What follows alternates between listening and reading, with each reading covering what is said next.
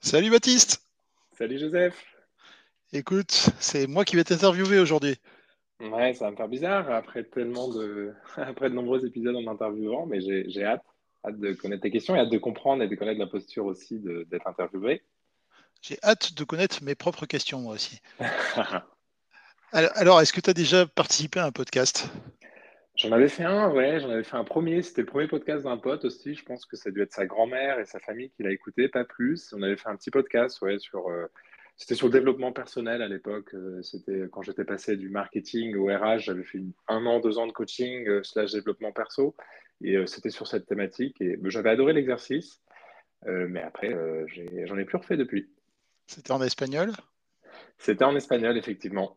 En espagnol, ouais. Bon, alors pour introduire un petit peu, du coup, moi je suis euh, euh, un des deux dirigeants euh, du groupe et, toi, Baptiste, tu nous as rejoint il y a un an. Moi, j'avais lancé ce podcast quelques mois avant et, tu l'as relayé. tu as interviewé beaucoup de monde dans notre société. Exactement. Et, aussi, on envisage d'interviewer aussi des personnes un petit peu à l'extérieur, toujours sur la thématique du recrutement. Et aujourd'hui, je t'ai proposé de t'interviewer parce que euh, bah, toi aussi, tu as une des locomotives de notre société. Je trouve que c'est intéressant euh, de t'interviewer à la fois un petit peu sur ton parcours, savoir euh, mmh ce que tu as fait avant de nous rejoindre, parce qu'il y a quand même eu un peu de chemin. Et puis ensuite, on passera quand même la majeure partie du podcast à parler de, de, ce que tu fais chez nous, de ce qui te plaît, de ce que tu projettes, de comment tu le vis, de éventuellement des difficultés, etc. Ça te va? Oui, carrément. Ouais, parce que je suis convaincu qu'on a des choses à, raconter qui peuvent être très utiles pour tout type d'entreprise, qu'elles soient en télétravail ou pas, ouais, des choses qu'on met en place. Donc c'est hyper sympa d'avoir cette opportunité aussi de, le partager. Donc ça me paraît nickel comme programme. Parfait. Tu nous présentes en quelques mots un petit peu ton parcours de, vie euh, avant de nous rejoindre? Oui, alors moi, moi je, je nais en France. Pourquoi je raconte ça? Parce qu'en fait, je vis trois ans en France à Paris et après, euh, pour des questions du boulot de, mon père, euh, concrètement, on allait vivre en Espagne quand j'avais trois ans. Ça devait être pour cinq ans et en fait, euh, bah, moi, je suis resté 30 ans. mon père est resté un peu plus longtemps et en fait, quand j'ai eu mon bac, il est rentré en France et moi, j'avais déjà fait une grande partie de ma vie en Espagne. J'avais de nombreux amis là-bas. Je voulais faire une école de commerce. J'avais été pris dans une, dans une école de commerce à Barcelone et je me suis dit, bah, je vais rester là-bas. Et en fait, je suis resté là-bas. J'ai fait cinq ans euh, d'école de commerce, dont notamment un, échange aux États-Unis que j'avais adoré. Je pense que c'était les, meilleures années de, ma vie, cet échange aux États-Unis. Et, euh, après, en fait, moi, j'ai commencé euh, via un graduate programme. Je, suis rentré chez Unilever, qui était dans la grande, la grande consommation. Et, en fait, j'ai eu de la grande distribution et dans l'alimentaire. Et en fait, j'ai eu la chance d'être dans les margarines, qui étaient à l'époque une des grosses, euh, un des gros centres de profit d'Unilever, donc c'était assez stratégique. Et, euh, et, je me suis éclaté, j'ai appris, euh, on va dire, les bases du marketing. C'est une très bonne école, hein. il y a beaucoup de formations et par comment on fait les, les, plans de marketing chaque année, je, me suis, je me suis énormément amusé. Et après, ça a évolué, tu sais, ces entreprises, il y a des vagues, tu passes, des, les CEO changent et parfois les entreprises on passe d'une stratégie beaucoup plus globale, parfois beaucoup plus locale. Et là, on est passé justement à être une stratégie locale où tout se faisait en Espagne, à beaucoup plus globale où tout allait se faire depuis Amsterdam et Londres. Et moi, je me suis dit, bah, tiens, le marketing, au final, si c'est juste de l'achat de médias et pas forcément de l'innovation et juste bah, publier les choses qui nous donnent d'en haut, ça va pas trop non plus m'exciter. Et donc, j'ai voulu changer. Et c'est là où je suis allé travailler chez Heineken et j'ai changé de ville. Là, je suis passé de Barcelone à Madrid et euh, pour travailler dans l'innovation. Je trouvais ça hyper intéressant dans le marketing d'être pas seulement j'ai un produit, comment je fais pour que les gens euh, avoir la préférence, hein, on va dire des gens euh, pour qu'ils m'achètent ce produit, mais plutôt en amont. Comment, comment générer des nouveaux concepts, quel, quel nom mettre, quel packaging faire, quelle, quelle chose peut, peut, peut, générer le, nouveau, disons, buzz de, de, dans la bière. Et j'ai trouvé ça hyper intéressant. J'ai fait un an et demi là-bas. Là, j'ai appris que l'innovation, ce n'était pas du hasard, c'était plus le fruit d'un vrai processus. Hein, ça s'apprend. Euh, par contre, j'ai été, et c'est là ça m'a fait un peu commencer à évoluer vers les ressources humaines. Euh, j'ai eu un management assez compliqué, une manager assez compliquée. Euh, toute l'équipe le ressentait comme ça, hein. c'est-à-dire que elle rentrait boule au ventre. elle faisait, moi, je me souviens de, de, collègues en, pleurs, donc c'était assez compliqué. Et là, je me suis rendu compte où là, à quel point le management ou la culture pouvait transformer les gens. Et c'est là où par quête de sens aussi, et parce que je me suis rendu compte à quel point ça pouvait changer les gens, euh, la culture de travail. C'est là où je me suis plus intéressé vers les ressources humaines, et j'ai fait ma transition, on va dire, Joseph, euh, vers les ressources humaines, parce que j'y trouvais plus de sens, parce que je m'épanouissais plus. Euh, j'ai essayé de me lancer tout seul au début en tant que coach. je ne savais pas trop. Je me souviens, on m'avait dit bah, tiens, tu vas t'embêter en RH. Donc, je me suis plutôt lancé en freelance. Ça a été bien, mais ça a été compliqué de trouver ses clients au début, surtout quand tu n'es pas hyper légitime. Et il y a un moment où c'est là où on s'est rejoint, Joseph, euh, où moi j'avais fait déjà 2-3 ans de conseil en RH et je cherchais en RH et j'avais postulé chez LinkedIn Talent pour être consultant. Parce que je me suis dit, moi j'habitais dans le sud-ouest, j'avais trouvé cette offre qui me paraissait très attirante et je me suis dit, tiens, pour être consultant, et je me souviens très bien de cet appel en, décembre de 2022 où tu m'avais dit, bah tiens, euh, je vois ton CV, euh, je comprends que tu veux être consultant, mais euh, oh non, tu m'avais dit je comprends pas trop parce qu'en fait c'est pas trop par rapport à ce que tu fais. Et nous, on recherche quelqu'un qui justement en RH pourrait mettre en chose, pourrait mettre en place des choses pour améliorer l'expérience, pour développer des plans de formation, pour améliorer l'onboarding, etc. Et je me suis énormément retrouvé par rapport à ce que vous recherchiez et ce que moi je voulais faire. Et c'était une opportunité unique. Et en fait, ben, je me suis dit allez go. Et euh, depuis ce fameux 14 février, hein, le jour des amoureux, et depuis, bah, ça fait un an et, deux mois, et, on a eu la chance de mettre en place plein de choses euh, pendant ce podcast. Excellent. Baptiste, merci pour, euh, pour ce résumé. Alors, pour rentrer un petit peu dans quelques détails et comme ça assouvir ma curiosité, au départ, tu as vécu à Madrid hein, avant d'aller dans ton école de commerce à Barcelone. Non, j'étais à Barcelone, puis après j'ai fait Madrid. Donc en fait, oui d'accord, donc toute ton enfance, tu l'as fait à, Barcelone. Au lycée français, ouais, j'étais au lycée français à Barcelone, je l'ai fait à Barcelone, effectivement, ouais. Ok. Euh, euh, et, quelle différence tu vois entre Barcelone et Madrid? Euh, C'est marrant, moi, moi j'ai adoré Barcelone, mais j'ai préféré Madrid. Pour moi, Madrid, c'est vraiment, c'est l'Espagne dans le sens, c'est chaleureux, les gens sont sympas. en fait, à Madrid, tu as moi, j'étais, quand j'étais à Madrid, j'ai connu aucun Madrilène pour te dire à tel point c'est une ville qui est cosmopolite, c'est-à-dire que toute personne de Séville, de Valence, de Galice et tout, en fait, va aller étudier à Madrid, c'est reste la capitale, il y a des bonnes écoles, il y a des bons centres universitaires, il va aller travailler là-bas.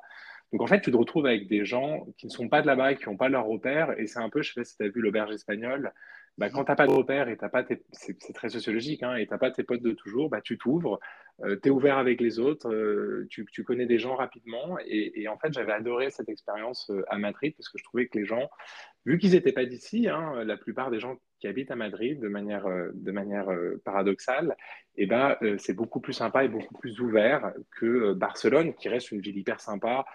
Barcelone, la ville, elle est tournée vers la mer, a la montagne tout près, c'est une ville qui a une chance incroyable là où elle est, mais, mais je ne sais pas, par rapport à ce que moi je recherchais, je trouvais Madrid plus chaleureux et sympa. Plus, accueillant, finalement, plus ouvert euh, sur, euh, sur des. À Barcelone, il y a quand même une grosse culture internationale, donc euh, à la fois il y a cette fermeture des Catalans sur leur culture, mais, mais, mais il y a aussi parallèlement, peut-être que c'est deux, deux univers côte à côte et qui se rencontrent pas tant que ça, aussi beaucoup d'étrangers oui, complètement. C'est complètement. Il y a beaucoup d'étrangers, il y a beaucoup de startups, il y a beaucoup de Français aussi qui sont installés là-bas, beaucoup d'Anglais, beaucoup de.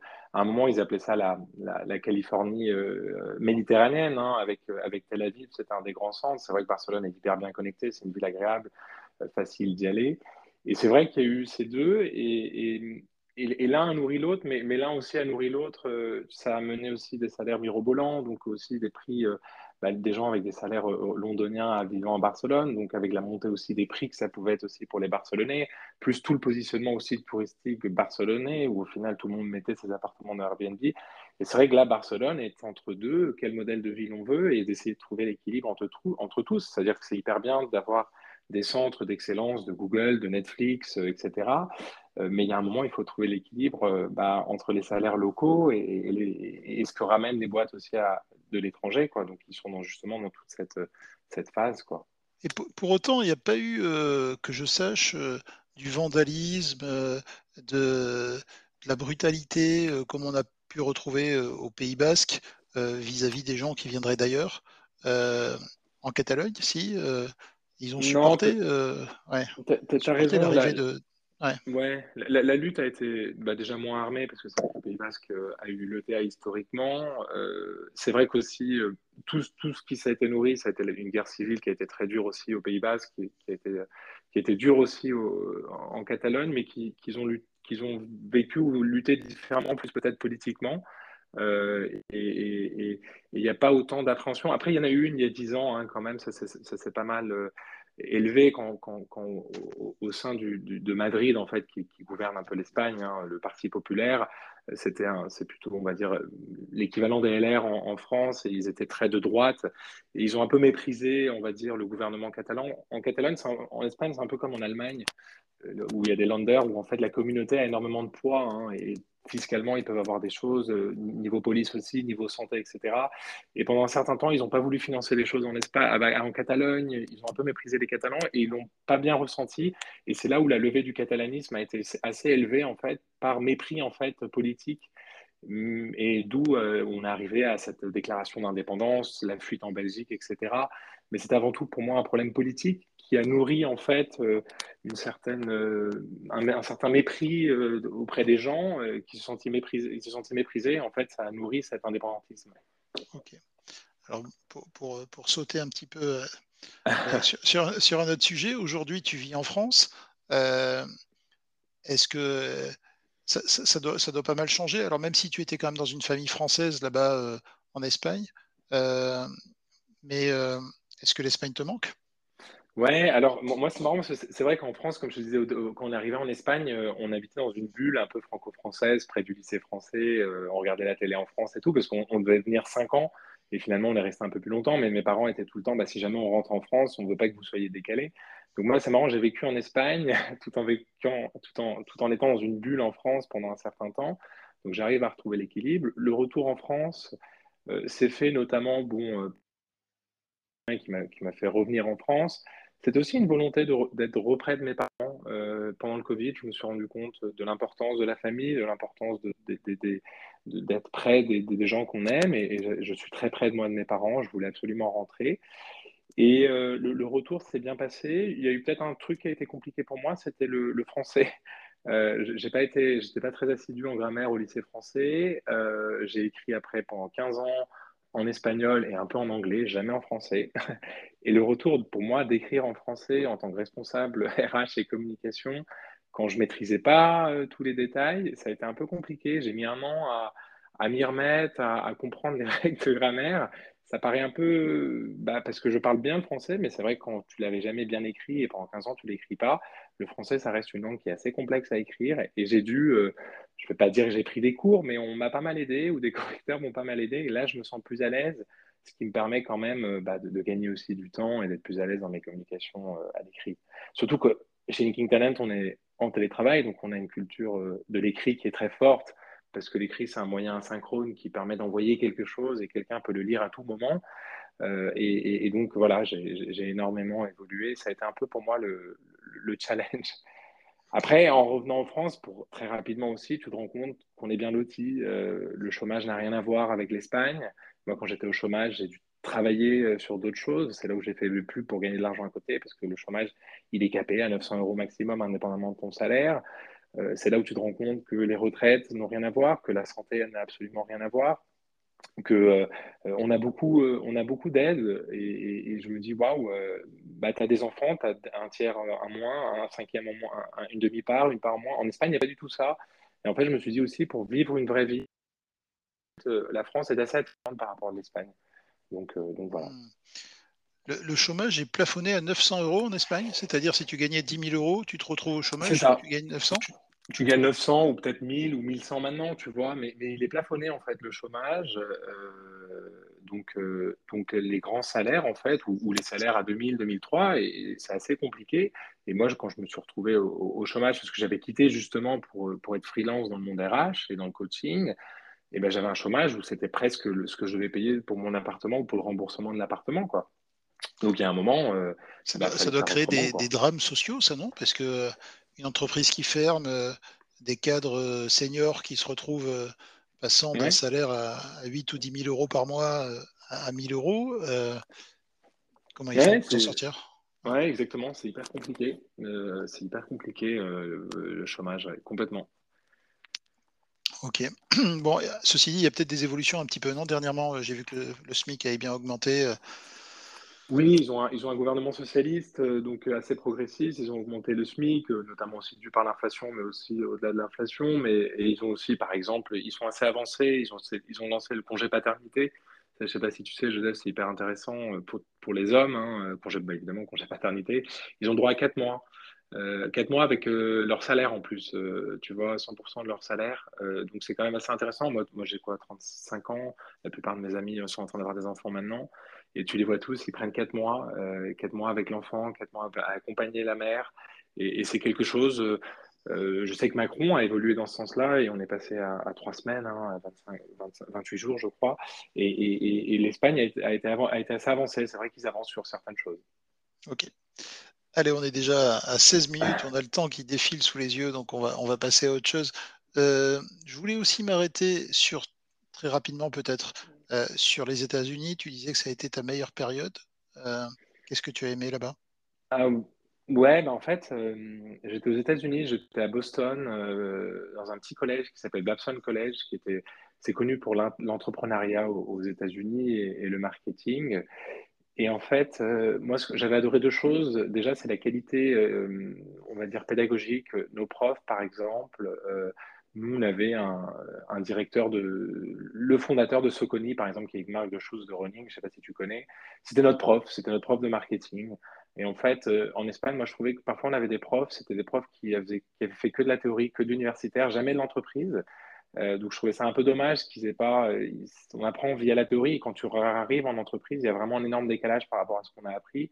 Car aux États-Unis, on apprenait via des gens qui ont été patrons d'entreprise et euh, via beaucoup de cas en fait. Hein. On, faisait nos cours, c'était pas de la théorie, c'était que des cas, quoi. Le cas Starbucks, le cas Disney au Japon, et en fait, on apprend via des cas réels, via des situations réelles d'entreprise. De, et moi, je trouvais ça assez intéressant. Et deuxièmement, après, bon, bah, c'est comme toute chose euh, c'est de partir à l'étranger, euh, euh, c'est excellent. Moi, les États-Unis, bah, on avait cours en fait deux, trois jours par semaine, on partait à droite à gauche tout le temps. On avait eu, moi, j'avais travaillé un peu à droite à gauche avant pour avoir une petite bourse d'argent. Et on avait voyagé, on avait eu l'opportunité d'aller en Floride, en Californie, à New York. C'est extraordinaire comme pays, quoi. Donc c'est un monde en soi. Donc j'avais adoré ces deux côtés, quoi. Le côté universitaire et le côté connaître des gens et connaître plein de lieux, en, tout ça en quatre mois, en fait. Ok. Parfait.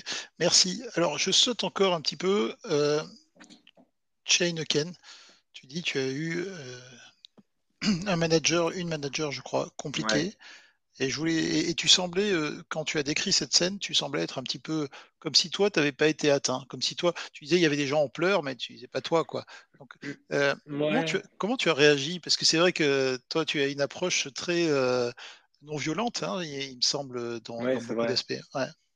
Oui, j'aime toujours essayer de ne pas prendre au premier abord, essayer de comprendre, essayer de, de, de, respirer profondément avant et d'essayer de comprendre, ou même d'une certaine manière d'avoir une certaine empathie envers la personne, parce que je pars du principe que quand quelqu'un euh, peut être violent verbalement ou, peut-être désagréable, c'est euh, avant tout qu'elle souffre. Euh, personne ne choisit le matin, matin je vais être désagréable, d'une certaine manière c'est une souffrance ou c'est une insécurité souvent, hein, et, les gens qui sont souvent, qui ont souvent une insécurité sont très sont très dans, le militaire pour, pour, justement ne pas montrer une certaine, une certaine faille chez eux. Et en fait, je disais ça parce que d'une certaine manière, les autres, c'était aussi une manière de légitimer. C'était pas que moi, que ça m'arrivait pas qu'à moi. C'était aussi une manière de dire bon bah, c'était pas que mon invention, c'était vraiment comme ça. Moi, ça avait été un peu compliqué néanmoins, euh, mais au lieu d'affronter, je pense que dans la vie, il faut savoir affronter ses peurs. Il faut savoir aussi affronter des moments compliqués. Mais il y a des moments aussi où tu es au mauvais endroit, il faut savoir partir. Et moi, j'ai préféré partir, en fait, au lieu de euh, continuer à être dans une situation qui était difficile, où au final, euh, tu avais du mal à dissocier aussi euh, ta personne au travail de ta personne. Et quand il y a un moment où tu commences à être moins sûr aussi avec tes potes, quand tu commences à être moins sûr aussi dans ta vie, tu te dis, tiens, il faut que je parte. Et c'est là où je suis parti, en fait. dire oui, ça m'a affecté, mais dans une moindre mesure, dans le sens où j'ai voulu prendre l'action de me dire, bah, tiens, il faut que je parte. J'en parlais aussi à mes proches. Euh, ce qui m'aidait aussi de, rien qu'en parler, c'est tu ventiles aussi des choses, c'est thérapeutique, ça aide. Et, le fait de partir m'a aidé justement euh, et de savoir que j'allais partir en fait. À un moment, quand je me suis dit tiens, je vais partir, je cherche un autre boulot, euh, ça te déclenche, tu, vis les choses différemment en fait. Tu vois, je, je, savais au bout de six mois, je me disais ok, je pars, je commence à chercher. je vu que je suis plus là, vu que je veux pas faire carrière là, je, pars quoi. Donc c'était un peu mon, bouclier de défense pour ce quotidien. Ok. On y va, on est à 20 minutes, on, attaque un petit peu l'expérience Linking Talent, si ça te va, Baptiste? Allez, allez, allez. Bon, donc tu es arrivé maintenant il y a 13 mois. Exactement. Ouais. Alors, est-ce que tu peux nous raconter un peu euh, les différentes phases euh, euh, Comment ça s'est passé pour toi? Ouais, ouais, carrément. Bah, je suis arrivé il y a 13 mois avec cette conversation là où je te disais bah, je vais être consultant. Bah non, je te vois pas trop et tu avais complètement raison, plutôt autre chose. Et moi, ce que j'ai adoré, c'est dès le début, on a été honnête et transparent entre nous, parce que moi, je t'avais dit, bah écoute, moi en RH, ce que je sais faire, c'est toute la partie expérience, formation, euh, créer du lien, etc. Mais toute la partie juridique du travail, moi, j'ai ni étudié ça et je m'y connais pas du tout. Tu, m'as dit, OK, ça, il n'y a aucun problème, on a une juriste, on a une paye, on a une DAF, viens plutôt pour cette partie. Donc déjà, on est parti sur les bons fondamentaux où moi, j'ai pas fait semblant de te faire croire, ouais, ouais, moi, je sais gérer l'autre partie et ça a été hyper rassurant. Tu n'as pas du tout le syndrome de l'imposteur et, tu commences pas à faire des choses que tu ne sais pas faire et qui, au final, vont te stresser et vont être compliquées à gérer. Donc, on a commencé avec toute cette partie et je pense que un, des challenges au place, c'était vraiment parce qu'on avait, moi quand j'étais quand je suis arrivé, on était 150, mais vous étiez quoi une cinquantaine peut-être l'année dernière ou deux ans avant, et on est passé rapidement à 240, 250. C'était d'absorber euh, euh, ce, nombre de collaborateurs qui arrivaient, d'aider les managers aussi à absorber ce nombre de collaborateurs, tout en en continue aussi à créer du lien, à créer un sentiment d'appartenance hein, du fait d'être en télétravail, il y a des choses qui sont très bien, il y a des choses aussi qu'il faut mieux travailler. Et euh, un des grands chantiers, ça a été comment euh, créer du lien le long de l'année, en fait. On fait des conventions, on se rend compte, c'est bien, mais on, voulait absolument que, que ça soit le long de l'année. Moi, j'ai toujours cette image, une convention, c'est un feu d'artifice, c'est trop bien. Mais le feu d'artifice, il est fini tout de suite après. Et en fait, euh, je préfère avoir un feu de camp qui soit un peu illuminé toute l'année. Et qu'est-ce qu'on peut faire en fait pour toute l'année, les collaborateurs, créer du lien, créer des moments d'échange, créer des moments de partage, créer des moments drôles entre nous. Et c'est ce qu'on est en train de mettre en place chez Linking Talent. Et c'est quelque chose que, que j'ai adoré. Je me suis retrouvé avec une culture euh, assez, euh, assez innovative, où d'une certaine manière, dès qu'on a une idée, on met les choses sont assez courts en plus, ce qui nous permet d'être d'améliorer, de, dire tiens, bah, ça, ça a marché, ça, ça n'a pas marché. Et c'est quelque chose que j'ai adoré parce que dans les entreprises, souvent c'est long, ou souvent on a des idées et on ne nous écoute pas. Et j'ai trouvé aussi une entreprise euh, qui est énormément, j'ai le mot en anglais, tu vois, mais très data-driven en fait, où, on a la possibilité via des données euh, de pouvoir prendre des décisions, de pouvoir faire un pilotage, et ça aide énormément. Et pour moi, c'est une grande obsession aussi en RH du fait d'être en télétravail. Tu vois moins de choses que dans un plateau ou que, quand tu es dans un bureau. C'est pour ça qu'on fait beaucoup d'enquêtes, beaucoup de retours euh, collaborateurs, parce qu'un peu comme un médecin, en fait, on a un diagnostic, on comprend des choses et on peut mettre en, on peut mettre en place des choses pour, euh, je sais pas, il y a peut-être une friction ou peut-être un problème, bah tiens, on améliore ça. Et je trouve que l'amélioration continue, c'est ça, c'est écouter, euh, comprendre, trouver toujours l'équilibre de ce qui fait sens pour l'entreprise et pour le collaborateur. C'est du donnant-donnant, c'est du 50-50. Et euh, si ça fait sens, bah, on met en place. Excellent, excellent Baptiste. Écoute, j'ai plein de sujets du coup sur lesquels rebondir. Merci pour tout ça. Alors, Déjà, j'ai envie de te lancer un peu sur un sujet touchy, hein, un peu compliqué. Euh, on va voir comment tu vas te dépatouiller avec ça. Euh, euh, j'écoute pas mal de podcasts, comme tu sais, et dernièrement, j'entendais des gens qui parlaient, bon, alors c'est des podcasts d'entreprise, hein, qui parlaient de people first. C'est un peu la mode aujourd'hui de, dire les, il faut être orienté sur tes salariés. C'est tes talents, c'est eux qui font. Alors j'entends de plus en plus ça. C'est tes talents qui font la différence, etc. Et toi, Baptiste, qui est, qui est quand même le premier des RH, hein, euh, on peut dire que tu, es, euh, as cette, euh, ce souci des autres. en même temps, tu m'as toujours dit, le plus important, c'est le client. Et j'entendais justement l'autre jour quelqu'un, alors c'est ce qu'on t'avait dit chez Unilever, je crois, non Si je dis pas de bêtises. Oui. Et, et, alors, pardon, je, vais juste jusqu'au bout. Et j'entendais l'autre jour quelqu'un qui disait sur un podcast, jusque-là, on pensait que c'était le client le principal, le plus important. C'était euh, ce qu'ils disent chez Amazon, par exemple. Ils disaient ça, c'est la doctrine Amazon. Alors que non, le plus important. Alors, je pense que c'est un faux débat et tu, peux sortir de ça très facilement en disant les deux sont importants. Mais, mm. je, voulais voir ce que tu, ça t'évoquait euh, un peu cette réflexion-là. Ouais, non, tu as raison. Et moi, moi, je me souviens de, ce boss chez Unilever qui avait dit euh, c'était Paul Polman qui est assez connu parce que c'était un des premiers à parler vraiment de l'ESG, de la responsabilité corporate des entreprises et tout. Et, et, tu sais, nous, on avait un projet, par exemple, dans les margarines, on voulait faire des micro-portions de margarine. Il avait dit non parce qu'il y a trop de plastique, tu vois, déjà il y a 10 ans. Donc le gars, il était assez, assez poussé quand même vers, vers le monde de demain. Et il disait toujours, si on est tous là en ce moment, c'est parce qu'il y a un consommateur qui a pris notre produit, c'est parce qu'il y a un consommateur qui a préféré notre produit à un, concurrent. Donc, si on est tous là, en fait, c'est parce que dans le top line, il y a quelqu'un qui paye pour nos produits. Donc, euh, moi, d'une certaine manière, je me dis, tiens, il faut jamais oublier le client et la voix du client, parce que d'une certaine manière, si on est là, c'est parce qu'il y a un service euh, qui est rendu euh, au, client qui paye et auquel on a une préférence versus des concurrents. Et pour moi, c'est au même niveau. Et c'est justement comment avoir cette préférence client. Pour moi, ça passe via les collaborateurs. Et d'une certaine manière, il y a c'est vasto communicant, c'est-à-dire que euh, si on est bien avec les collaborateurs, bah, les clients seront contents, alors la machine fonctionne. Mais je peux avoir les meilleurs collaborateurs du monde, mais si en fait j'ai pas de clients, c'est pas du tout pérenne.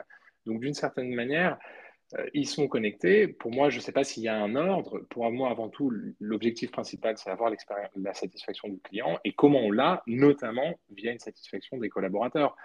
Euh, mais ça ne veut pas dire que le client est, tu vois, je mets dans cet ordre un tout petit peu en premier, ça ne veut pas dire que le client est roi et que le client a le droit de se comporter de, toute manière, un peu comme on avait, tu sais, dans les années 80, euh, bah, le client, même si, euh, j'exagère, mais même s'il t'insulte, tu dois dire oui monsieur, oui monsieur. Non, il y a un respect à avoir. C'est pas parce que le client est roi ou le client est en premier que tout se vaut, et il y a un respect à avoir. Après, moi, et j'en parlais justement avec le podcast la dernière fois avec JLP, je suis convaincu, Joseph, qu'une fonction du futur, quand il n'y aura pas encore les robots, ça sera le responsable de l'expérience humaine dans une entreprise. Parce que pour moi, les clients et, les collaborateurs, c'est des personnes.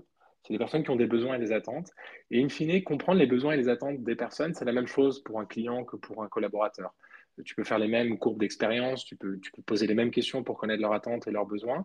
Et je pense qu'il faut dans les entreprises des experts d'expérience humaine qui, d'une certaine manière, améliorent en permanence et l'expérience du client et l'expérience du collaborateur et d'une certaine manière, ce ne soit pas dissocié euh, parce qu'il faut aussi d'une certaine manière un miroir. Hein. ce que tu racontes en interne, ça doit être la même chose en externe.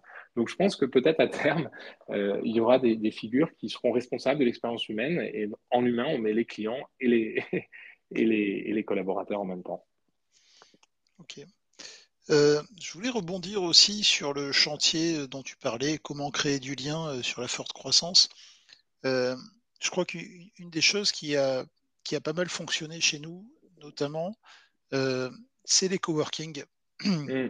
Et, euh, on a vu des, amitiés naître euh, sur des, des, collaborateurs de différents cabinets qui n'auraient qui pas été peut-être amenés à, se rencontrer dans d'autres circonstances et qui, et qui a fait que ceux qui étaient le plus en confiance avec nous, ceux qui étaient le plus installés chez nous, euh, ont pu rassurer euh, les autres dans des moments difficiles. Euh, et, là, et, là, notamment, j'ai dans l'esprit, ça a un peu tangué sur l'audit expertise comptable chez nous, bah, mm. suite au, départ de, de, Ludivine, hein, qui était directrice de, de l'AEC. Et ben sur, sur certains bureaux, je ne vais pas vous rentrer plus dans les détails, le fait qu'il y ait des connexions euh, et, de la sécurité euh, de certains collaborateurs a pu rassurer d'autres. Et ça, c'est le fait bah, d'aller travailler au même endroit de temps en temps, de déjeuner ensemble, etc. Donc ça, c'est un des chantiers qu'on a mené et qu'on a plutôt réussi grâce à toi. Exactement, exactement. Et, c'est vrai que c'était, je me souviens quand des premières conversations, c'est grâce à moi, tu dis grâce à moi, mais vous étiez les parents de l'idée, on va dire, on a été plutôt dans l'exécution, Joseph c'était les, communautés locales, c'était de lancer les communautés locales, et en fait le coworking s'inscrit dedans, et les communautés locales, l'idée était hyper simple en fait, mais, mais il fallait l'exécuter, et qui est tout simplement, bah, nous on est quoi, 250 en télétravail, on est partout en France, euh, et en fait, c'est se dire, bah, on va regrouper les collaborateurs qui habitent dans les mêmes régions, les mettre en contact, leur dire, bah tiens, et oh, en fait, tu habites à 300, on leur dit pas où ils habitent, mais euh, tu habites dans la même ville que l'autre personne, est-ce que ça vous dirait pas de coworker ensemble pour créer du lien, comme tu dis, pour créer des moments de connexion, pour créer des moments de partage, pour aussi, ça crée des moments d'apprentissage, hein, t'écoutes en étant à côté de l'autre, avec un rythme que vous souhaitez. Il y en a qui vont les mardis et les jeudis, d'autres une fois par mois. Euh, en fait, chacun est, singulier, chacun a ses besoins et on s'adapte et, chacun s'y retrouve aussi dans ses besoins. On va jamais forcer les choses parce que chacun a, différentes vies et différents besoins. Et, ça a effectivement énormément marché, les, coworking. Il y a de nombreux collaborateurs qui nous le disent, hein, si on est resté ou si je valide ma, c'est parce qu'il y a ce coworking, c'est parce que je peux sortir de la maison. Après, il y a des gens qui n'en ont pas du tout besoin, mais ceux qui en ont besoin, on, résout un peu ce besoin, et, ce qui fait que c'est hyper sympa. Et en plus des coworking, on a aussi bah, ces communautés locales, c'est des rencontres, c'est des dîners, des déjeuners. Nous, on vient d'un déjeuner il y a deux jours où on a passé euh, bah, toute une journée à 10 collaborateurs dans un restaurant, à télétravailler, puis déjeuner. Euh, tout ça euh, financé par l'entreprise et c'est hyper sympa parce que ça te permet de sortir de ton quotidien, de revoir du monde, euh, d'échanger, de, de, de, voir les gens différemment, d'avoir d'autres accès à d'autres types d'informations. Et c'est vrai que c'est quelque chose qui fonctionne énormément. Est-ce que se retrouver à travailler en, comme ça en open space alors que tu es désormais toute la journée chez toi, euh, psychologiquement, c'est pas fatigant? C'est marrant, c'est ce que disait une des collaboratrices qui est partie. elle disait Tiens, moi, il était 18h, elle est partie. Elle disait Moi, je ne suis pas du tout habitué, je commence à, à, fatiguer, je vais rentrer, je vais terminer la journée chez moi. Euh, ça peut être fatigant. Euh, moi, je n'ai pas été fatigué, mais j'ai envie de te dire que j'ai travaillé différemment. Euh, j'ai pas autant travaillé les sujets de fond euh, que quand en étant tout seul à la maison. Mais après, je m'étais organisé ma journée pour. Hein, donc, d'une certaine manière, j'ai fait d'autres choses. C'est vrai que j'ai travaillé différemment. Moi, c'est ce que je peux te dire. Ça doit dépendre des personnes. Moi, j'ai une sorte d'antenne, si tu veux, quand je suis comme ça en, collectivité, qui fait que je suis très attentif à, ce qui se dit, euh, au, regard des autres, etc. Mmh. Euh, et, et, finalement, ça me, ça me prend beaucoup d'énergie euh, et, ça m'empêche de, de, de, Alors aujourd'hui, c'est vrai que je progresse parce que vu que je travaille souvent au salon avec les dessins animés de ma fille, ça me permet de, me forcer à me concentrer. Non, c'est impossible, quoi, si tu veux. Dès qu'il y a du bruit, etc., je arrive pas. Je relis dix fois la même phrase, ça m'épuise. Non, non, tu as raison, tu as raison. Et, moi aussi, je suis une personne qui, en fait, euh, j'ai une capacité d'intention qui n'est pas très élevée, euh, d'attention dans le sens où, euh, bah, par exemple, tu vois, lire un livre, c'est hyper compliqué. Je trouve que je vais faire une BD, je trouve ça plus agréable, plus facile à lire.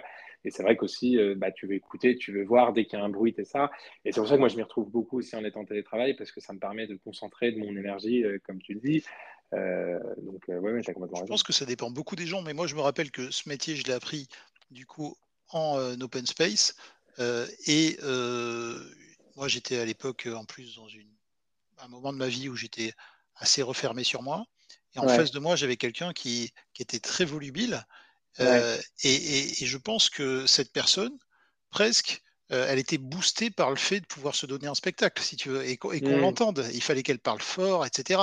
et, moi, au contraire, je voulais surtout pas qu'on m'entende. Donc finalement, elle, euh, l'open space devait très bien lui convenir, et puis tu la mettais dans un bureau tout seul, peut-être qu'elle n'arrivait pas à se trouver d'énergie pour euh, je pense que ça, doit vraiment euh, varier en fonction des gens, mais ce qui est sûr, c'est qu'il est très important de se connaître du coup pour faire son choix. Exactement, exactement, exactement. Et c'est ce qu'on recherche dans les gens qui font du télétravail. Hein.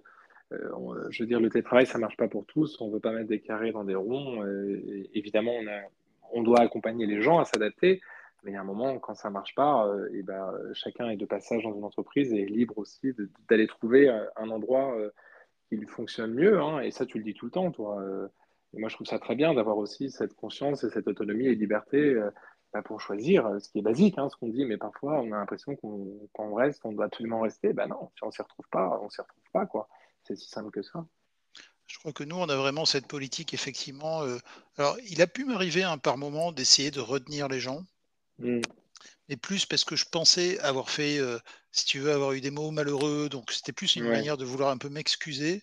Mais sinon, effectivement, d'une manière générale, on a quand même avec Chloé euh, cette posture de dire bon, euh, si tu veux partir, tu pars, quoi. C'est certain. Et c'est pas une bonne idée de retenir les gens malgré eux, c'est absolument certain.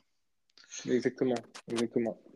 je voulais te poser la question de la déconnexion, Baptiste toi qui as du coup découvert le télétravail, enfin en tout cas, en tout cas le full télétravail avec nous, euh, qui, qui, a quand même un emploi du temps assez chargé, parce que tu es sur beaucoup de projets différents. Mmh euh, comment tu gères la déconnexion? Mmh. euh, C'est une bonne question. J'ai envie de te répondre via deux, manières. Déjà, je la gère parce que l'entreprise aussi permet de la, gérer, de me l'offrir. Je pense par exemple notamment aux vacances. ça, quand j'en parle à Justine, ma copine, elle, elle hallucine, elle, aimerait trop avoir ça dans sa boîte. Nous, par exemple, chez LinkedIn Talent, quand on est en vacances, on, on, forward, hein, on transfère, excusez-moi, nos mails à quelqu'un d'autre. Donc déjà, en vacances, tu peux que déconnecter. Tu pars une semaine, trois semaines ou quatre semaines, le temps que tu faut. Tu n'as pas accès à tes mails. Euh, déjà, tu n'es pas censé l'avoir sur ton téléphone, mais tu ne peux pas physiquement avoir accès à tes mails. C'est impossible, même si tu es le meilleur hacker du monde, parce que tu as transféré tes mails à une autre personne. Donc déjà, euh, bah, pas de mail, no news, tu déconnectes. Donc déjà, en moment vacances, euh, c'est hyper simple de déconnecter chez LinkedIn Talent. Et en plus, on revient, au lieu d'avoir 100 000 mails, on en a que 300 qui sont classés et on sait ce qu'on doit faire. Donc déjà, la reconnexion aussi est plus simple. Euh, pendant la semaine, euh, tu as raison, et ça c'est une bonne question. Et moi j'apprenais beaucoup parce que j'avais jamais fait du full télétravail, hormis le confinement, mais le confinement c'était pas un télétravail qui était voulu, c'était un télétravail qui était soumis d'une certaine manière. Là j'ai voulu être dans une entreprise qui était cinq jours en télétravail. Pour moi, c'est via la rigueur et la discipline et via l'organisation. Euh, c'est-à-dire que je vais vraiment bah, le matin, ça va dépendre. Hein. Je vais commencer, ça va dépendre, 7h30, 8h, parfois 9h. Ça va dépendre aussi de mon énergie et de comment je me sens. Je vais travailler un nombre d'heures. Je vais toujours me prendre une heure, par exemple, pour déjeuner, Joseph, et cette heure, elle est sacrée. Euh, et vraiment, hein, je me dis, tiens, il est 13h15, euh, bah, je, recommence à 14h15, ce qui me permet de déjeuner. Je fais une petite session de sport, 5 euh, minutes de sieste. Je me prends vraiment ce temps pour moi, et ça, je m'oblige à l'avoir, même s'il y a des urgences, parce que je me dis que si je recommence après, j'aurai un manque d'énergie pour après. Et après, le soir aussi, je me dis, bah tiens, ce soir, je finis à 18h30, à 19h, à 19h30. Je vais vraiment me mettre aussi un horaire. Et je vais aussi euh, parce qu'il y a un moment aussi, tu peux ne pas t'arrêter, mais comme dans tout boulot, et à un moment, il faut savoir s'arrêter, il faut savoir dire stop. Et en fait, pourquoi on ne s'arrête pas C'est parce qu'on a tellement de choses dans la tête que, tu sais, bon, parfois, on aime tout le temps tout faire, en fait, et pas avoir des tout doux à, faire pour plus tard. Donc, au final, tu fais tout pour pas avoir de tout doux mental dans la tête. Et moi, ce que je fais souvent, fin de ma journée, je me prends une fiche, je me mets, tiens, qu'est-ce que je dois faire demain? Et toutes les choses que j'ai là dans ma tête, tiens, répondre à ça, annoncer euh, cette confirmation de CDI, blablabla, bla, bla, je vais me le noter sur un to-do. Et le lendemain matin, au lieu de lire mes mails et me dire, tiens, qu'est-ce que je dois faire ou être drivé par une urgence, je vais avoir mes to-do que je vais faire la veille, je vais les faire et je vais commencer ma journée sereinement. Donc en fait, moi, déconnecter, c'est aussi une organisation pour savoir arrêter des trucs que j'ai dans la tête, les marquer par écrit, ce qui me permet de bien déconnecter le soir et le lendemain de recommencer sereinement. Ok, très bien. Euh, comment tu évalues cette, euh, cette année euh, de, que, tu, que tu as effectuée en termes de, de tout ce que tu veux C'est une question très ouverte. Ouais, bah, moi je l'évalue très positivement. je dis toujours, et ça je le dis à vous comme à mes proches, hein, je trouve ça assez intéressant qu'est-ce qu'on dit à ses proches. c'est un bon symptôme de si on aime ou pas où on est. Moi, je dis que je, m'éclate, je m'amuse, j'apprends. Euh, j'apprends énormément euh, sur la fonction, euh, je m'amuse, il y a beaucoup de choses à faire.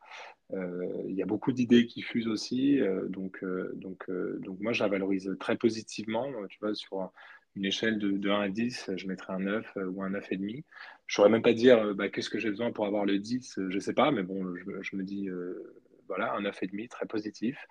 Euh, avec, euh, ah oui, avec beaucoup d'apprentissage, beaucoup de connaissances. Euh, j'ai mis longtemps à comprendre le métier parce que c'est un métier auquel je ne connaissais pas, mais maintenant je le comprends. Je le comprends grâce, bah, grâce à vous, grâce aussi avec des conversations avec beaucoup de consultants, beaucoup de RT, beaucoup de collaborateurs. J'essaye toujours de, de, qu'ils soient aussi. en fait, tu ne peux pas mettre en chose des places si tu ne connais pas leur quotidien. Donc, connaître leur quotidien, euh, ça permet de, bien s'adapter à eux, donc, et ça permet aussi de mieux connaître euh, bah, là où on travaille. Et en tant qu'RH, bah, on, doit, hein, parce qu'on est aussi ambassadeur de l'entreprise, on passe des entretiens aussi à des gens pour qu'ils viennent travailler dans l'entreprise, donc c'est vrai que c'est hyper important. Donc moi, très, une valorisation très, très, positive, euh, sans, tu vois, honnêtement, sans tu me dirais qu'est-ce que tu dois améliorer ou qu'est-ce que tu n'aimes pas, j'aurais du mal à, te trouver quelque chose, honnêtement. Une de tes, forces, moi, je trouve, alors il y en a, il y en a, il y en a plusieurs, hein, mais une de tes forces, euh, c'est tes capacités, on n'en a pas encore parlé jusqu'à maintenant, mais un peu tes capacités de showman. Tu as, un côté showman. Tu as, fait d'ailleurs des pubs de cinéma, euh, enfin pas de pubs de cinéma, mais des pubs, des pubs euh, en Espagne. Tu, tu, as fait du théâtre quand tu étais jeune? J'en ai fait un peu ouais, du théâtre quand j'étais au lycée français. C'était une activité extrascolaire, j'en ai fait. Après, effectivement, j'ai fait des pubs, notamment, bah, petit clin d'œil à ce qu'on parlait tout à l'heure, le chômage un peu bas en Espagne. Bah, je devais, bah, en, tant qu'entrepreneur, euh, bah, tu n'as pas tes clients dès le début. Je me suis mis aussi à faire des pubs à droite à gauche. Ce qui m'a permis, quand tu as une quinzaine, vingtaine de personnes devant toi, tu t'adaptes aux, yeux des autres. Et C'est vrai que, oui, j'essaye de... Parce que, en fait, euh, je pense que je le fais pour deux raisons, Joseph. Euh, La première, c'est moi, euh, pour m'amuser, parce que j'ai envie de m'amuser dans ma vie, j'ai envie d'essayer que, tu vois, de faire une blague. Je trouve ça marrant, je trouve ça plus marrant quand c'est fun au boulot. Et deuxièmement, je trouve aussi que le message y passe mieux et- et c'est plus sympa aussi pour les gens qui sont en face. Euh, donc c'est aussi un exercice de, bah, tu as 250 personnes qui t'écoutent, qu'est-ce que tu peux faire pour, euh, pour, euh, pour que ça soit marrant au début, pour attirer leur attention, pour qu'ils soient plus dans l'écoute aussi? C'est un peu ce, ce- ces deux raisons en fait. Mais oui, j'essaye de, je trouve ça, je trouve ça marrant, je trouve ça plus marrant en fait Bah, moi, je trouve ça. que ça apporte un petit supplément d'âme euh, à une société qui, euh, parce qu'on, il y a beaucoup d'avantages à être en, en- en full remote, mais il y a aussi évidemment euh, perte de lien euh, et, Mm, et ça, ça apporte euh, euh, effectivement un côté ludique euh, dans certains événements et un côté cool que, que moi, je, je pense ne pas. Alors, je, je l'ai peut-être sous d'autres aspects, mais, mais j'ai quand même une approche assez laborieuse. mm. Et, et je, trouve je trouve que c'est, c'est, ça, ça fait beaucoup de bien, à mon avis. Et, euh, et moi, ça m'amuse beaucoup, en tout cas, cette partie-là, euh, où tu fais effectivement des, des, des blagues, euh, des jokes. Euh, euh, tu avais fait une soirée de Noël qui ouais, était, c'est qui était très drôle. Les, les gens avaient beaucoup aimé ce moment-là, je crois. Oui, et après, tu vois, et, je pense une que soirée, bah, pardon, un quiz de Noël. un quiz, c'était hyper marrant. Et c'est vrai, où là, quand on a lancé Linking Talent à du talent, qui est un peu, on a 15, euh, on a on a, voilà, on a identifié 15 talents qui vont raconter leurs talents au sein de l'entreprise. Bah, on essaye, voilà, de, de lancer que ça soit, que ça soit marrant, parce que c'est vrai que c'est plus sympa pour, euh, pour tous. euh. Et, j'ai envie de te dire aussi, euh, derrière l'écran, c'est plus facile que devant les gens. Donc, je tu vois, je peux inviter à tout le monde qui nous écoute, qui est en full remote, faites-le parce qu'au final, tu peux avoir ta petite phrase du début, tu es chez toi, c'est plus simple. Tu te souviens quand on avait la convention et tu avais 250 personnes en vrai devant, waouh, là j'avais un papier t- parce que je t'ai senti un peu plus quoi. timide à la convention, effectivement. Mais ouais, pour autant, 200. tu l'as quand même hyper bien fait. Et ce qui est bien, bon, c'est le moment fleur, hein, profites-en. Et ce qui est bien, c'est qu'en même temps, euh, tu avais tout le poids de l'organisation sur les épaules. C'est-à-dire, tu n'étais pas juste le hum, joker, tu étais enfin, le, ouais, le, le blagueur. Tu étais le, le type aussi ouais, qui organisait, qui portait tout, ce qui est hyper hum, appréciable pour, pour nous, les dirigeants. Euh, moi, je me rappelle quand on était euh, 25 dans la boîte, bah, moi, je gérais un peu tout à ce moment-là et, et ouais. c'était, fatigant. Euh, ça t'a permis quand même de profiter de la convention ou est-ce que euh, tu devais être épuisé peut-être un peu à la sortie quand même? Ouais, non, j'ai quand même pris du plaisir. Le, le premier jour, non, parce que euh, bon bah tu sais jamais comment ça va se passer, euh, si tout va bien se passer aussi. bah, si on avait des artistes, tu te souviens, on avait plein de choses et tout, le Ouais, photographe et tout, un peu comme un mariage. c'était quand même une grande réussite, hein, marié, mais ouais, c'était hyper bien. Et bon, on a, fait un beau travail d'équipe, on s'était bien coordonné. euh. tu sais, moi un peu dans cette idée d'expérience expérience, humain, j'aime, en fait, je me mets toujours dans la place de, et si moi je recevais cette info, ou à ce moment-là, qu'est-ce que j'aimerais recevoir, tu vois? Donc c'est pour ça qu'on envoyait des messages au- en amont, euh, tu sais, le petit WhatsApp pour que les gens nous regroupent, parce qu'en fait, je me dis toujours, moi, euh, qu'est-ce qui serait, je me mets toujours dans la peau de l'autre, qu'est-ce que j'aimerais recevoir, ou quelle info il a besoin à l'instant T. Et en fait, on essayait, voilà, de, de répliquer ça, et, et ouais, ouais, non, non, ça a été une bonne réussite, et c'est vrai que c'était, euh, on était 200, et les collaborateurs ont adoré, et ça, je n'ai pas envie de dire que ça a marqué un avant, un après, mais pendant, pendant longtemps, il y a eu des, un peu comme une vague, tu vois, qui continue, il y a eu des, des échos, des blagues qui sont faits grâce à ça, et ça a créé une, je sais pas, comme ils disent les Anglais, tu vois, une vibe un peu, un peu hyper sympa au sein de l'entreprise, quoi. Et on fait encore des blagues là sur ça, hein. C'était c'était hyper sympa. Euh, aujourd'hui, pour toi, quel est le, chantier principal, euh, prioritaire dans la société? Moi, pour moi, je, te dirais qu'il y en a deux. Pour moi, c'est euh, grandir via les managers. On a grandi, on était 50, 150, 250. euh, on a une direction OP avec quoi, 7-8 personnes. On ne peut pas faire ça tout seul. On doit forcément grandir via les managers. C'est les managers qui vont accueillir des gens. Et pour moi, le grand chantier, c'est le, chantier euh, des managers, de les accompagner. Euh, Donc, euh, on a mis en place, on va mettre en place des formations, on en a déjà mis en place. On met en place aussi un guide, hein, le livret d'or ou les incontournables d'être manager chez Meeting Talent. Parce qu'en fait, quand tu es un manager, c'est parce que souvent, tu as été très bon dans la technique, mais il faut aussi accompagner les gens aussi dans la managériale, leur, apprendre dans les soft comme les hard skills, hein, comment mener une réunion, comment avoir une conversation difficile avec un collaborateur, comment lui donner du feedback. Bah, tout ça aussi, on, doit accompagner. Ça s'apprend via le métier énormément, mais si on peut aussi... Pour moi, c'est ce chantier. Et, deuxièmement, le chantier, pour moi, c'est de... J'ai un peu cette vision à long terme. euh, de me dire, parce que tu sais, en RH, il y a beaucoup de choses sur le court terme, des arrêts maladie, des trucs, des trucs à résoudre et tout. Et en fait, tu dis, OK, il ne faut pas que j'oublie vers où je veux, que ce que j'ai envie de faire, ma vision. Et en fait, moi, ma vision, c'est un peu de créer la meilleure entreprise en télétravail. Et, et pour ça, je suis convaincu qu'en fait, comme on travaille télé il y aura peut-être d'autres outils, d'autres rituels, d'autres modes de fonctionnement. Et pour ça, c'est d'être à l'écoute. Euh, on a créé une communauté justement de RH en télétravail pour partager euh, euh, leur expérience, pour partager leurs bonnes pratiques, les outils qu'ils peuvent mettre en place, pour justement pouvoir à terme être pour moi une des meilleures entreprises où il se fait bon de, télétravailler.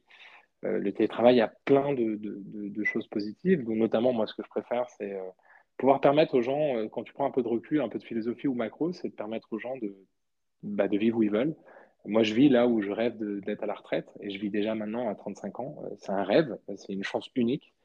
Euh, et, c'est comment, au-delà de ce qui est attirant du télétravail et de pouvoir vivre où tu veux et de pouvoir manager n'importe quelle zone, c'est pouvoir faire en sorte que dans ton quotidien, euh, et ben, il y ait le moins de friction possible et, que ça soit le, plus fun et, le, plus productif possible. C'est un peu ça ce que je me dis. Donc pour moi, les gros chantiers, c'est ça, manager et continuer à améliorer pour être la meilleure boîte en télétravail de France. Quoi. Ah, c'est pas sympa, tu te mets en concurrence avec tes collègues du club de télétravail, ça. J'espère qu'ils vont pas écouter le podcast. ouais, ouais, ouais. Après, si on est, oui, oui, vous pouvez être les six meilleures boîtes de France. Exactement, si on est les six meilleures boîtes, ça va. Le monde est grand et, moi, c'est ce que j'adore aussi un peu dans cette vision que vous avez. Euh, on ne close pas les gens, dans le sens où ils veulent partir, ils partent. Euh, dans ce club de télétravail, il y, a, il y a un autre cabinet de recrutement aussi, il n'y a aucun problème, on partage. Tu fais toi-même des talks avec euh, là bientôt euh, avec, euh, avec des concurrents, c'est de se dire, ou même tu dis euh, au, RH, bah, venez, on va vous aider à améliorer le recrutement, et d'autres pourraient dire, non, mais c'est de la cannibalisation, ils vont plus s'utiliser. Le monde est assez grand, il y a des besoins pour tous. je veux dire, faut penser un peu plus grand que ça, en fait, que ce côté, non, je partage rien. Et je trouve que, voilà, en partageant, en donnant, c'est du donnant-donnant, et, la vie, d'une certaine manière, et les collaborateurs te, le redonnent aussi, donc, et, les concurrents aussi. Donc, c'est une vision que j'adhère. Ça, c'est chouette. Ce club de télétravail, c'est quelque chose que tu as, pu organiser juste avec un post LinkedIn. Hein. Tu as, un post LinkedIn et puis tu as des, DRH qui. Euh, des DRH, c'est tous des DRH euh, oui, il y, a des DRH où il y, a des chargés de, ouais, ou chargés de recrutement euh, qui font aussi RH un peu dans la société. Oui, oui, c'est des, DRH ou des RRA ou des, ou des responsables. Des sociétés full TT. Full TT, effectivement. Il y en a même TT euh, qui sont depuis Berlin, depuis même en Afrique, qui gèrent la France. Donc, euh, il y a toute une histoire aussi. Bah, comment vous faites là-bas? Euh, bah, Via du détachement, via des contrats, via des sociétés. Donc, on apprend aussi énormément de choses. Et ouais, on l'a lancé bah, via, via un poste. comme d'hab, tu as cette idée, tu dis, oula, est-ce que le poste, il va prendre? Tu as toujours un peu cette peur de ça va être un flop, mais au final bah, si tu écoutes tes peurs, tu fais rien. Et à un moment, euh, les peurs, c'est aussi le chemin à faire, hein, je me dis. Et toi aussi, tu as souvent un peu ce message, et, c'est normal. Et, en fait, bah, tu te rends compte qu'avec du travail et, et, en partageant le truc, avec un message qui fait du sens et qui, au final, euh, bah, on veut créer une communauté, euh, on veut partager des trucs, bah, c'est gagnant-gagnant pour tout le monde. Et, ça a pris. On a fait une première rencontre, on va se voir bientôt, début avril aussi, pour continuer à partager. Et se donner des tips entre nous et pouvoir les appliquer dans l'entreprise, moi je trouve ça extraordinaire. Et en plus, c'est hyper sympa, genre d'échange, d'être entre pairs. Ça change aussi un peu du quotidien et, moi j'adore. Vous allez vous retrouver euh, à quelle fréquence? Ah, je pensais que tu allais dire euh, euh, physiquement ou vu qu'on est en télétravail. on va se retrouver, je pense, tous les deux mois. Je pense à un bon rythme. Tous les mois, c'est un peu rapide, mine de rien, tous les deux mois. Et après, on a aussi créé un Slack euh, une application de messagerie instantanée pour les temps courts. Parce que, tu sais, moi, je me disais, euh, bah, tiens, je cherche un organisme de formation pour une collaboratrice à distance. Est-ce que vous en avez? Bah, Tu n'as pas envie d'attendre deux mois euh, via Slack. Et si quelqu'un a une idée, tant mieux, et il te le donne. Quoi. Donc, on a créé un truc pour les temps courts et les temps longs. Et tu as, l'intention un petit peu d'attirer d'autres personnes ou pour l'instant tu préfères fonctionner avec un petit nombre restreint histoire de, de trouver les automatismes? Ouais, au début, euh, bah, moi j'avais une attente, tu vois, une 10-12, et après je me suis dit 5-6, euh, bah écoute, c'est pas plus mal, euh, parce que on va trouver les automatismes, parce que déjà à 5-6, on a beaucoup de choses à raconter, et chacun peut avoir sa place aussi en étant 5-6, quitte après à l'agrandir peu à peu. Ouais, je pense qu'on va faire ça. Ah non, mais très bien, mais moi je trouve ça super. J'essaye de faire un peu la même chose avec un, groupe de, dirigeants de cabinets de recrutement, mais effectivement, mmh. c'est pas évident. Il y a pas mal de peur. Et, et, voilà. Mais, certains acceptent de discuter. Effectivement, bientôt, je vais faire une visio avec deux, mmh. dirigeants. Mmh. L'autre sujet, tu disais, c'est faire grandir les managers. ça passe par quoi? Pour moi, ça passe par, par, par deux choses, par une, une, formation initiale, un, incontournable de qu'est-ce qu'on attend des managers qui savent, qui, tu vois, ce, ce qu'on attend de moi, euh, et qu'ils aient aussi des, des, actions concrètes par rapport à chacune des actions, tu vois. Donc, ça passe par une formation initiale, on va dire, et un accompagnement euh, bah, du, du, plus un, du manager parce que le manager, il faut l'accompagner, parce que le manager aussi, il peut avoir des doutes, parce que le manager aussi, euh, il peut ne pas savoir affronter une conversation difficile avec quelqu'un, et il faut qu'au-dessus aussi, on l'accompagne. Donc pour moi, c'est une, une, une, formation au début euh, avec les incontournables du management euh, et une formation via, via, le, via le métier, en fait. et c'est ce qu'on est en train de, de, mettre en place chez LinkedIn Talent. Ah oui, tu as, tu as, vous avez mis en place un guide du management Exactement. Un guide du management qui nous a pris beaucoup de temps, mais c'est le genre de truc que, tu prends de temps, mais après, euh, bah, un peu comme la lu et, imprimé partout. Mais oui, oui, l'idée, c'est on a fait ça avec un peu euh, bah, nos, valeurs, les comportements attendus aussi des collaborateurs, des managers. Et, je crois qu'on a fait 10-12 incontournables euh, par rapport à bah, voilà, comment accueillir quelqu'un. comment, comment, comment lui faire un retour, l'importance de la reconnaissance, comment euh, comment avoir, euh, comment réaliser ses entretiens RH, euh, comment aussi bah, gérer les vacances de ses équipes. Voilà, un peu les 10-12 choses qui sont importantes pour être manager.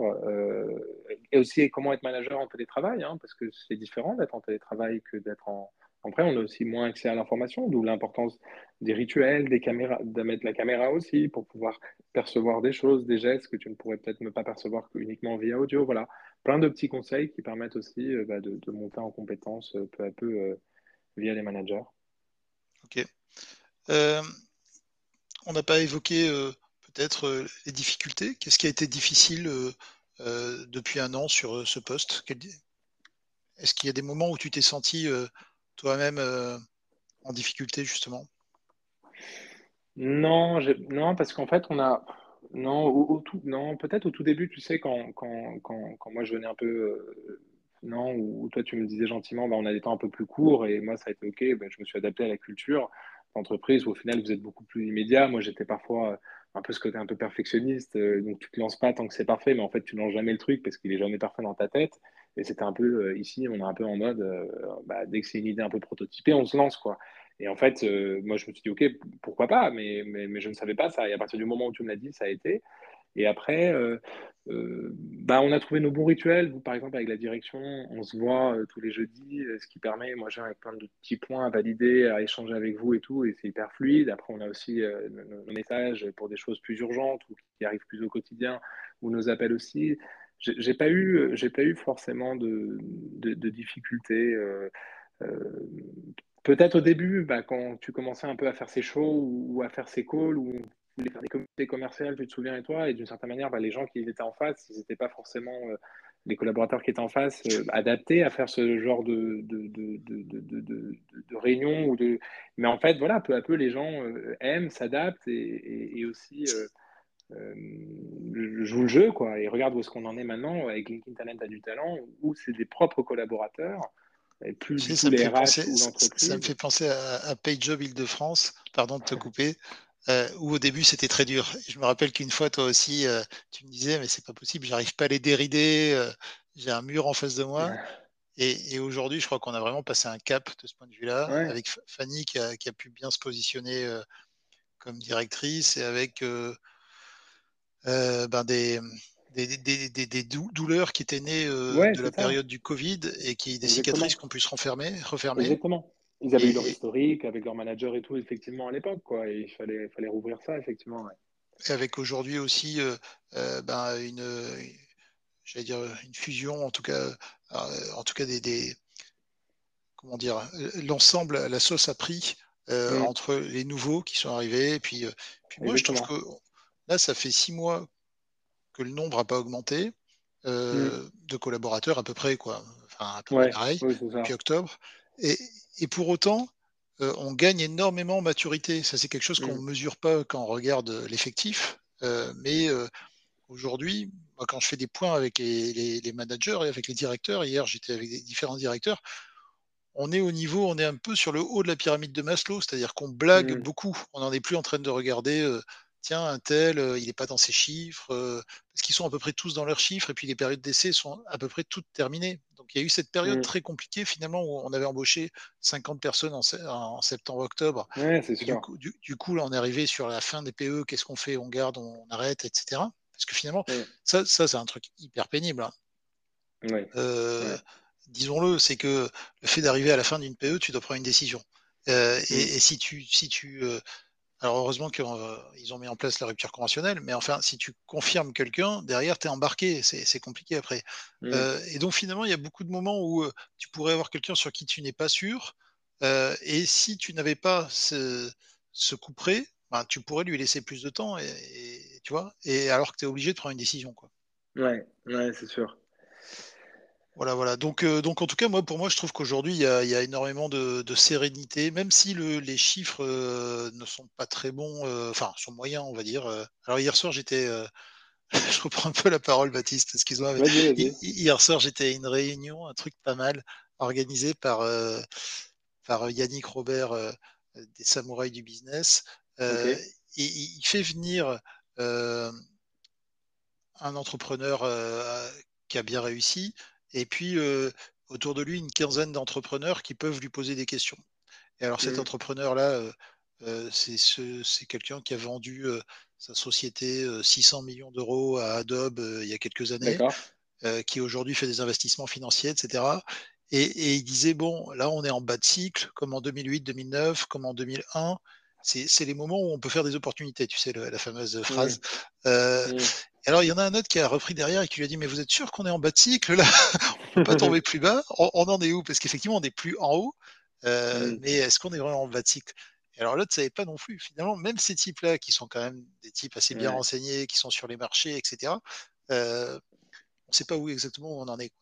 Euh, alors là, là au, jour où on enregistre, hier soir, il y a eu en France le, 49.3 là. Ouais, le 49.3, tu sais pas ce que ça va donner tout ça. Enfin, c'est c'est aussi savoureux d'ailleurs hein, de cette incertitude. Euh, enfin, tant qu'on est, euh, c'est savoureux pour nous parce qu'on est, euh, on est bien lotis, on va dire. Hein. On est plutôt des privilégiés, clairement.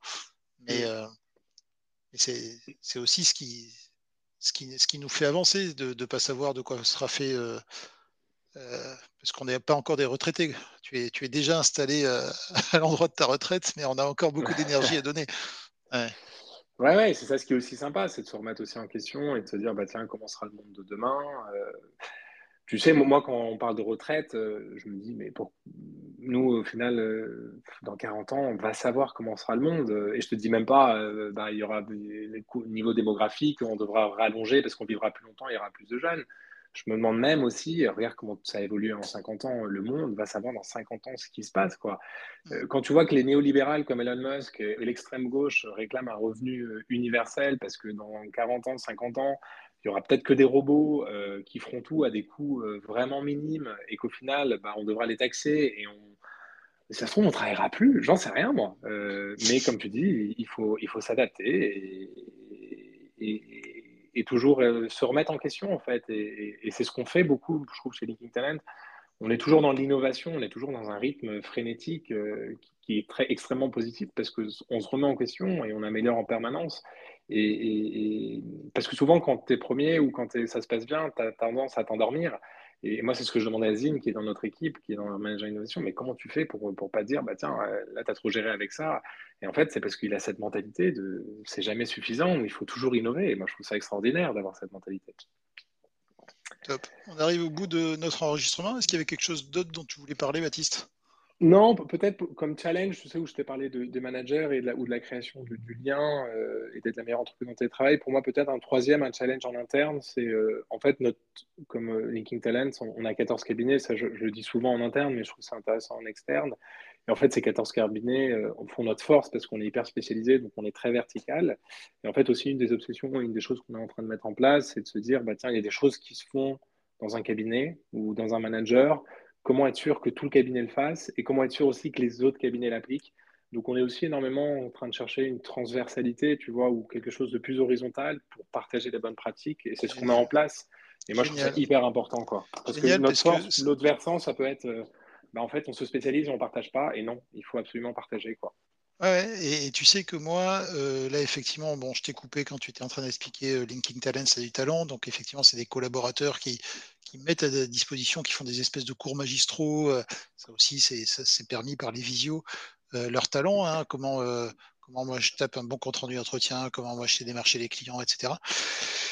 Et euh, moi, les directeurs souvent me disent, bah, moi aussi, je fais des formations en interne avec, euh, je le fais déjà. Donc, ils font déjà un peu dans leur business unit. Donc, effectivement, il y aurait un intérêt euh, à, partager et à faire en sorte que les gens travaillent un peu, peut-être un peu moins de manière isolée. et ouais, mais génial. Exactement. Ouais, bah écoute, c'était un plaisir, Joseph. Hein. Oui, c'était un plaisir. Et puis, puis, puis, ça fait un moment que je te l'ai pas dit, mais du coup, j'en profite. Je suis, je, suis ravi de cette collaboration, Baptiste, et, et, et, euh, c'est une bonne rencontre. On a fait une bonne rencontre.